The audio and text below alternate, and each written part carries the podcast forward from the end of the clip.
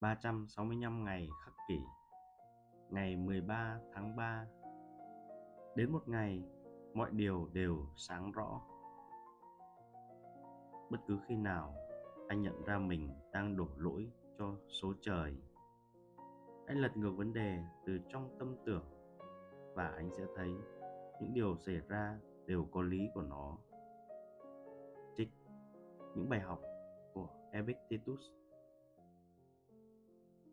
một phần nguyên nhân khiến chúng ta cố cưỡng lại những gì đang xảy ra là vì chúng ta quá tập trung vào kế hoạch của mình.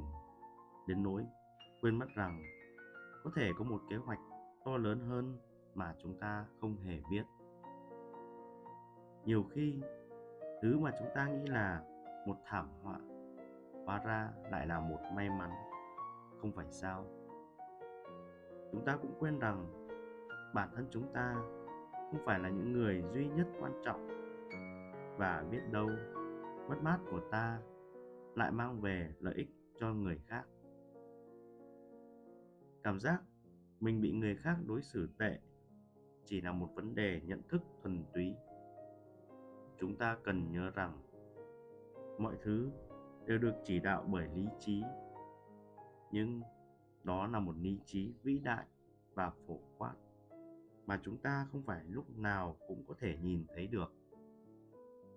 Rằng trận cuồng phong bất ngờ là kết quả của việc một con bướm đập cánh ở bên kia bán cầu. Hay bất hạnh mà chúng ta phải trải qua chỉ đơn giản là khúc dạo đầu cho một tương lai tốt đẹp và khiến người đời phải ghen tị.